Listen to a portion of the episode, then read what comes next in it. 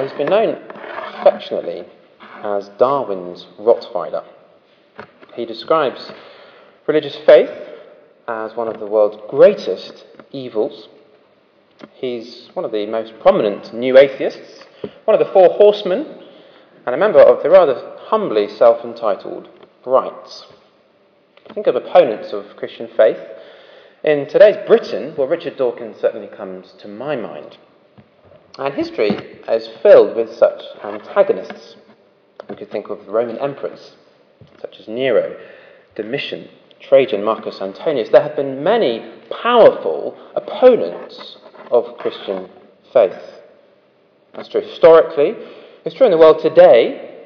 If you think of leaders of countries like Pakistan, Iran, Saudi Arabia, North Korea, countries where it's illegal to convert and where converts fear their very lives for doing so. And it's true in today's Britain to some extent as well. Christianity, we're told, is dying, attendance is dropping, interest long gone. Christian faith is intellectually impossible. It's narrow minded, bigoted, intolerant. And closer to home, we may think of individuals for whom we know it, Christian faith seems so far away from their interests. They seem so hard hearted, so unwilling to engage. What hope is there for us as a church, for this country, for our world? Well, last week we saw God's heart for mission. He's a great evangelist. He's purposefully committed to the spread of his word. He uses persecution. He welcomes unlikely people. He uses willing servants. And we saw this wonderful boundary passed as the gospel went from the Jews to the Samaritans. But as we begin chapter 9, there's a problem. And the problem, firstly, is Saul, this fierce, fanatical opponent of the church. And then there's the problem of how the gospel is going to go to the Gentiles. How will it go to the ends of the earth in the context of such opposition? Who would believe in Jesus? Who would follow him? See, God is a great evangelist. He's purposely committed to the spread of his word. But it's one thing to hear the word, it's another to believe it. Well, this evening, in Acts chapter 9, is a great encouragement because God is not only the great evangelist, He's also the great Saviour. That is, God is the one who brings conversion. What we're going to see is that God saves whoever He chooses, and He calls us to serve Him. So I hope for a Christian we can have great confidence this evening that God is the great Saviour. We're going to see two things. We're going to see a great conversion as we look at the life of Saul. He saves whoever he chooses, and a great commission. He calls us to serve him. So, firstly, we'll see a great conversion. God saves whoever he chooses. Luke takes us back to Saul. We previously told about him in 8 verse 3, where he's destroying the church. So he's going from house to house, dragging away men, dragging away women, putting them in prison. He's doing all he can to destroy this business. And here we have um, him again, 9 verse 1. Just have a look. Meanwhile, Saul was still breathing out murderous threats against the Lord's disciples. He's described here in animal like terms. So he is a wild beast, a predator, and he's desperate to get his prey. His prey are Christians. So he goes to the high priest in Jerusalem to obtain letters. He wants the authority to imprison Christians, uh, described as followers of the way in Damascus. He's like an ambitious fisherman. He wants to spread his net as far as he can get. And so he gets his extradition order and he travels to Damascus. He's intent on snuffing out this dangerous parasite. Damascus is a six day journey from Jerusalem, about 135 miles. But as he gets close, something remarkable happens. Something that will change Saul's life and the history of this world forevermore. Have a look at verse 3. As he neared Damascus on his journey, suddenly a light from heaven flashed around him. He fell to the ground. He heard a voice say to him, Saul, Saul, why do you persecute me? So the light flashes around him brighter than the midday sun. He's flung to the ground. He cannot stand in this presence. He hears a voice speaking to him directly Saul, Saul, why do you persecute me? Like Moses at Sinai, God appears to his servant. He addresses him by name. And Saul says, Who are you, Lord? He sees this man, but he doesn't know who he is. He calls him Master.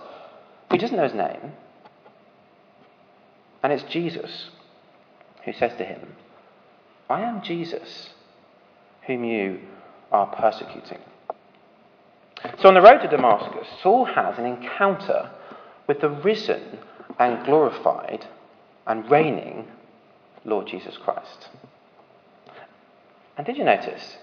Jesus appears to Saul not to destroy him as he deserves, but he, he appears to him to plead with him.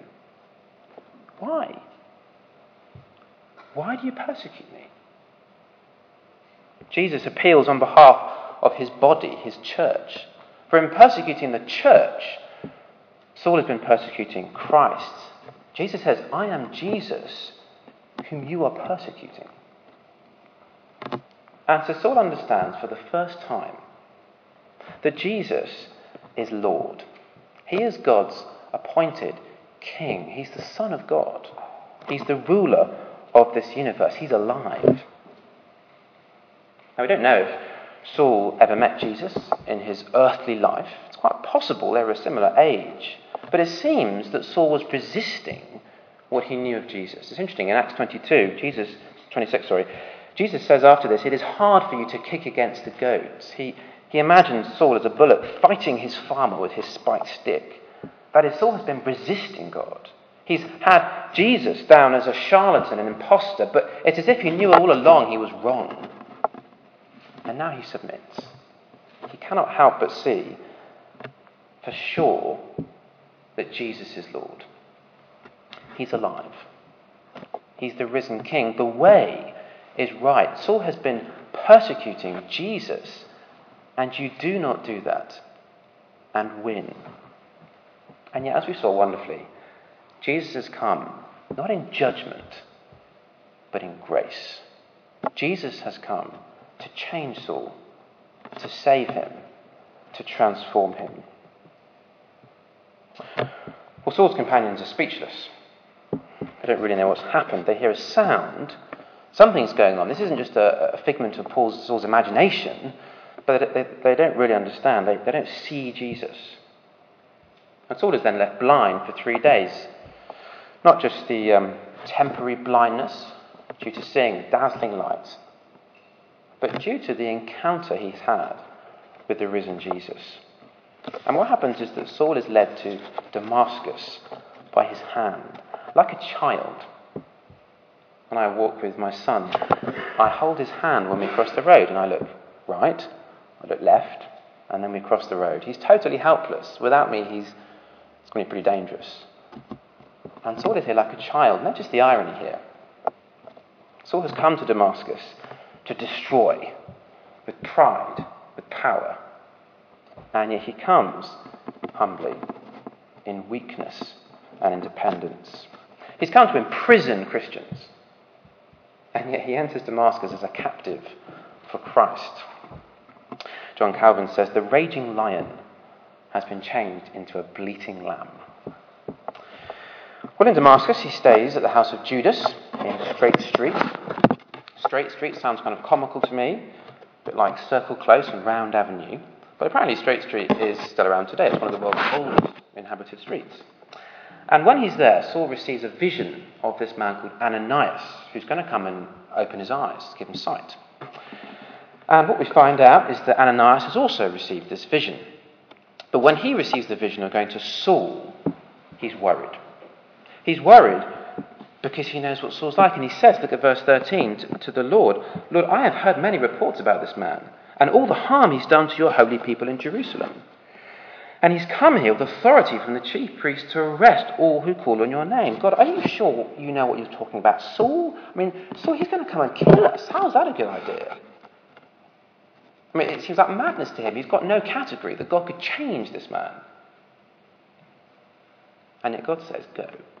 Verse 15 Go, this man is my chosen instrument to proclaim my name to the Gentiles and their kings and to the people of Israel. I will show him how much he must suffer for my name. And so Ananias understands this is God's plan. God is going to transform Saul. And so he goes to Saul, and he goes and he puts his hand on him. And Saul can't see, right?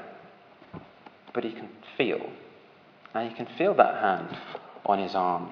That is a wonderful sign of warmth and of acceptance. And then we have the most moving of introductions. Brother Saul is what he says. Brother Saul.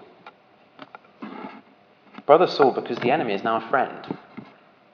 Because the persecutor is now one of the persecuted. Because Saul is now a brother. And in placing his hands on him, he receives the Spirit of God and he receives his sight.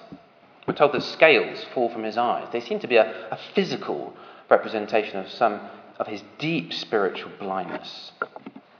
So he, he, he can see he's received the Spirit. He's baptized because he now is united to Christ and he's been cleansed from his sin. He takes food, regains his strength. Saul is a new man. It's a great conversion. God saves whoever he chooses. So Saul is an unlikely convert, perhaps one of the most unlikely of all. And this is a significant moment um, in the Bible. Luke records this moment three times, once here and twice in the lips of Saul himself. He says this to the Jews in Jerusalem and to King Agrippa in Rome. This is significant. And Saul, or Paul as he's later known, says to Timothy this about the event. He says, I was shown mercy so that in me, the worst of sinners, Christ Jesus might display his unlimited patience as an example for us, for those who would believe in him and receive eternal life. So, according to Saul, what happened to him is an example to us, an example that God saves whoever he chooses. God, Saul is God's chosen instrument. Saul did not make a decision for Christ. Christ made a decision for Saul. It's an act of amazing grace, amazing mercy. He was given what he never deserved. John Stott says God's grace arrested him, shone into his heart, and swept over him like a flood. Amazing mercy. He didn't deserve it. He was this persecutor of Christians. He wasn't seeking for this, was he? He went to oppose Christians. But God sought him because God saves whoever he chooses. And wonderfully, what is true for Saul and what was true then, 2,000 years ago, is true for us today. That is, as a Christian, I may not think my conversion story is that exciting relative to Saul. Certainly for me, there were no bright lights, no voice, no scales, no Damascus Road, and probably not for you either, I imagine. And yet, the truth is still the same. That is, the reason I'm a Christian is that God has chosen me. Now, yes, we are called to repent and believe, but God has chosen me. So Paul writes to the Ephesians, It is by grace you have been saved through faith, and this not from yourselves, it is the gift of God. God saves whoever he chooses. Now, does that mean I'm not responsible if it's all God's doing? Well, no, the Bible clearly says we have a role. We are called to respond with repentance and with faith. And certainly to non Christians, we are to call them to respond to the gospel with repentance and faith. And yet, for those of us who do believe, what we're wonderfully assured is that it's because God has chosen us. It's because God has enabled me to do that.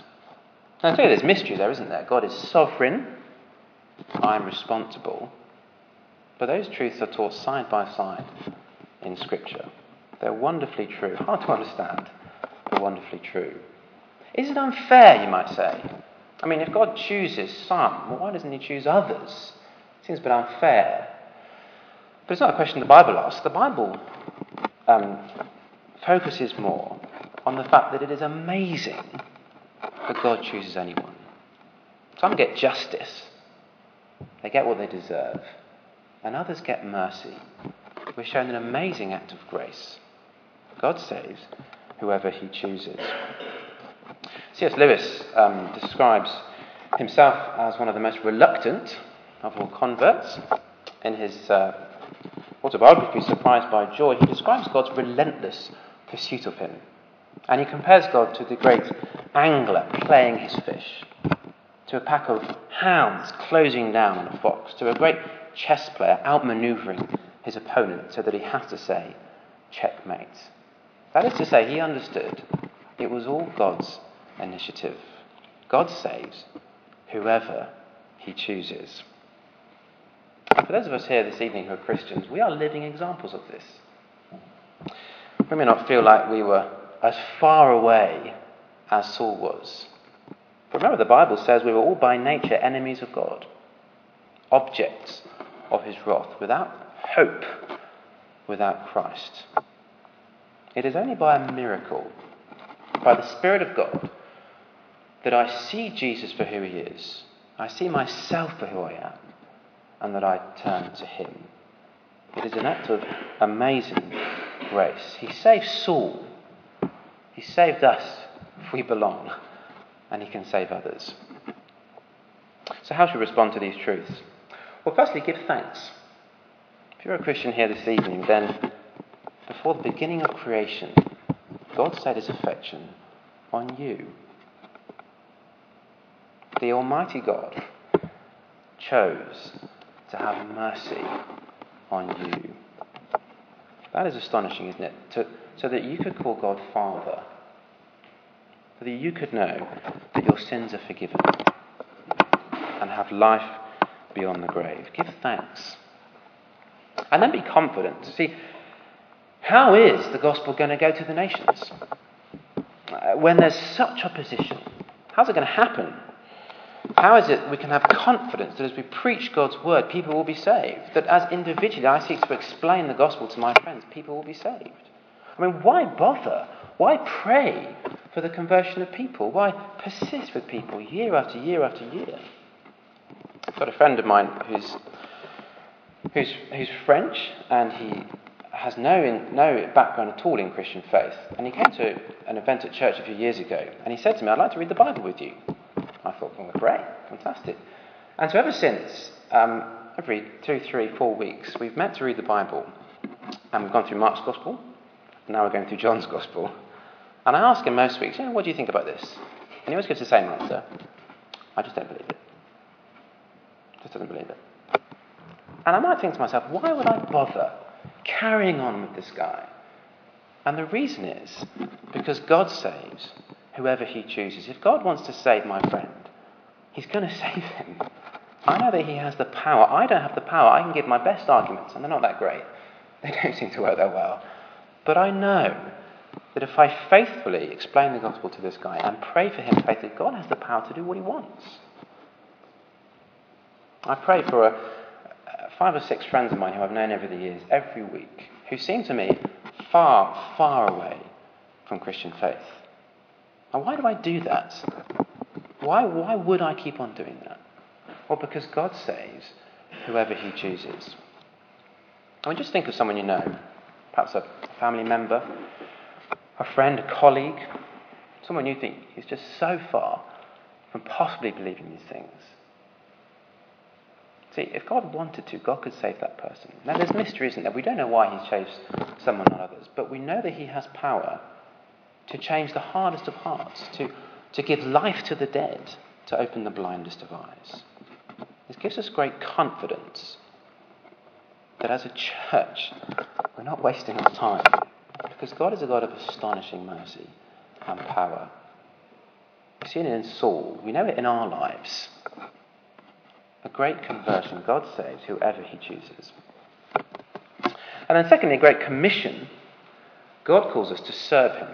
This chapter is, of course, about Saul's conversion, but it's as much true that it's about Saul's commission, because Jesus doesn't leave Saul where he is. Now, he calls him to serve him. And service for Paul looks like two things it is to witness and it is to suffer. Saul is to be a witness of Christ. Look at verse 15. So God says to Ananias, This man is my chosen instrument to proclaim my name to the Gentiles and their kings and to the people of Israel. See, how is the gospel going to go to the Gentiles, to the ends of the earth, for Saul the persecutor becomes Saul the great missionary? The missionary to the Gentiles. And what do we see him doing? Well, look at verse 20. At once he began to preach in the synagogues that Jesus is the Son of God. It's no surprise, is it, that immediately we see him doing these things. Just imagine you were a Jew in that synagogue on that Sabbath day, and you, I don't know what you did, maybe you opened up your scroll from the Bible, you talk to your friends, oh, who's going to be teaching us today? And you look up, and there's Saul. What? Saul? That can't be, that can't be Saul. That's his twin. That's not Saul. Amazing. Welcome to Magdalen Road. Great to have you. Richard Dawkins is going to be preaching to us on his conversion from Acts chapter 9. Amazing. So he goes, and immediately he's preaching. He's preaching that Jesus is the Son of God. He's a witness to the risen Lord Jesus, to his identity that he's the Son of God, to his experience of Jesus changing his life. Now, this call is, of course, uh, unique for Saul. He is uniquely the missionary to the Gentiles. And yet, it's also true for all Christians. We are all to witness to Christ. We're to speak of Jesus. We're to speak of the transformation that our lives, that we've, we've known in our lives. We're called to be witnesses. So the New Testament doesn't really know of a private Christian. Someone who just keeps these things to themselves. Oh, that's for me, not for you. I don't like to talk about my faith. The New Testament doesn't really know a person like that. And so there's a challenge for us. Are we those who witness to Christ? Are we those who pray for open doors? That is, opportunities to share our faith with other people. Are we those who look for open doors? Are we those who take open doors? Our conviction that God has power to save whoever He chooses will help us to do that. As a church, is this high on our agenda? Are we unashamed to preach the gospel to people? I wonder if there's a danger we're overly focused on being a good witness by our lives. Now, clearly that's essential, isn't it? That we live commendable lives. But being a witness is about speaking. As we saw last week, the Bible needs to be explained. People will not understand unless we speak. So let's pray we'd be willing witnesses of Christ. And then to suffer. It's striking, isn't it, what the Lord tells Ananias about Saul. Look at verse 16. He says, I will show him how much he will suffer for my name. Saul is saved to suffer. He's called to suffer for God's name.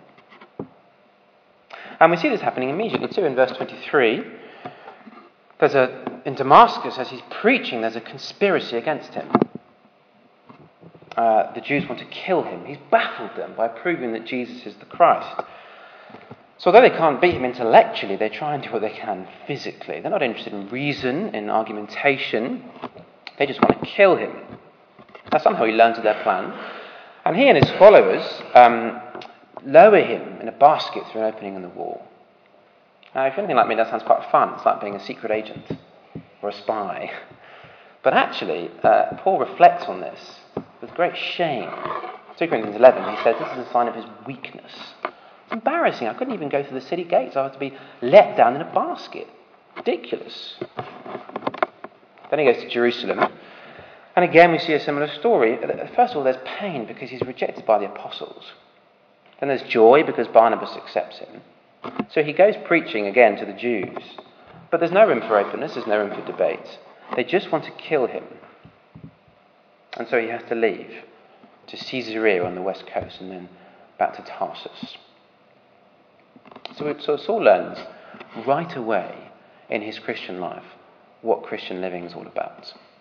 And it's sobering, isn't it? Because what it is, is to suffer. He left Jerusalem to go and get fugitive Christians And the second time he leaves Jerusalem, he leaves as a fugitive Christian. This is his pattern from here on in. And he says this is the pattern for all of us. So he says to the Philippian church, It has been granted to you on behalf of Christ not only to believe in him, but also to suffer for him. That is authentic Christian living. His experience is to be our experience. God calls us to serve him, to suffer. As we saw last week, this is all part of God's plan. The great persecution of the church in chapter 8 led to dispersion, which led to evangelism. It is how God does the work in, in us, and it's how God grows his kingdom. He does it through suffering. God calls us to suffer. And so, as we close, there's a challenge for us, isn't there? And that is, are we willing to suffer? Our society, as we said, is increasingly anti Christian. The temperature is rising. And so, how will we respond? Will we retreat? Will we just fit in? Or are we willing to stand up? Just think of a situation in your life where you know there will be some form of suffering of being willing to be associated with Christ and to speak of Christ. Maybe it's in your family. Maybe it's at work. Maybe it's at college. It'd be easier to keep quiet, wouldn't it? People would respect you more. That's the challenge for us, isn't it? Am I willing to suffer? Let's pray we'd be willing to do that. Let's pray we'd be willing to be like Christ, to be to look for the Father's commendation. Let's pray that individually, let's pray that as a church. Dietrich Bonhoeffer said, suffering is the mark of the authentic Christian. God calls us to serve him, to suffer. Well, there are many opponents of the Christian faith today. Richard Dawkins is one, and many much closer to home. And yet we can be confident that God will carry out his plans and his purposes, his plan to make disciples of the nations. A great conversion. God says, whoever he chooses, let's give thanks and let's be confident. And a great commission. He calls us to serve him. So let's be willing to witness and to suffer.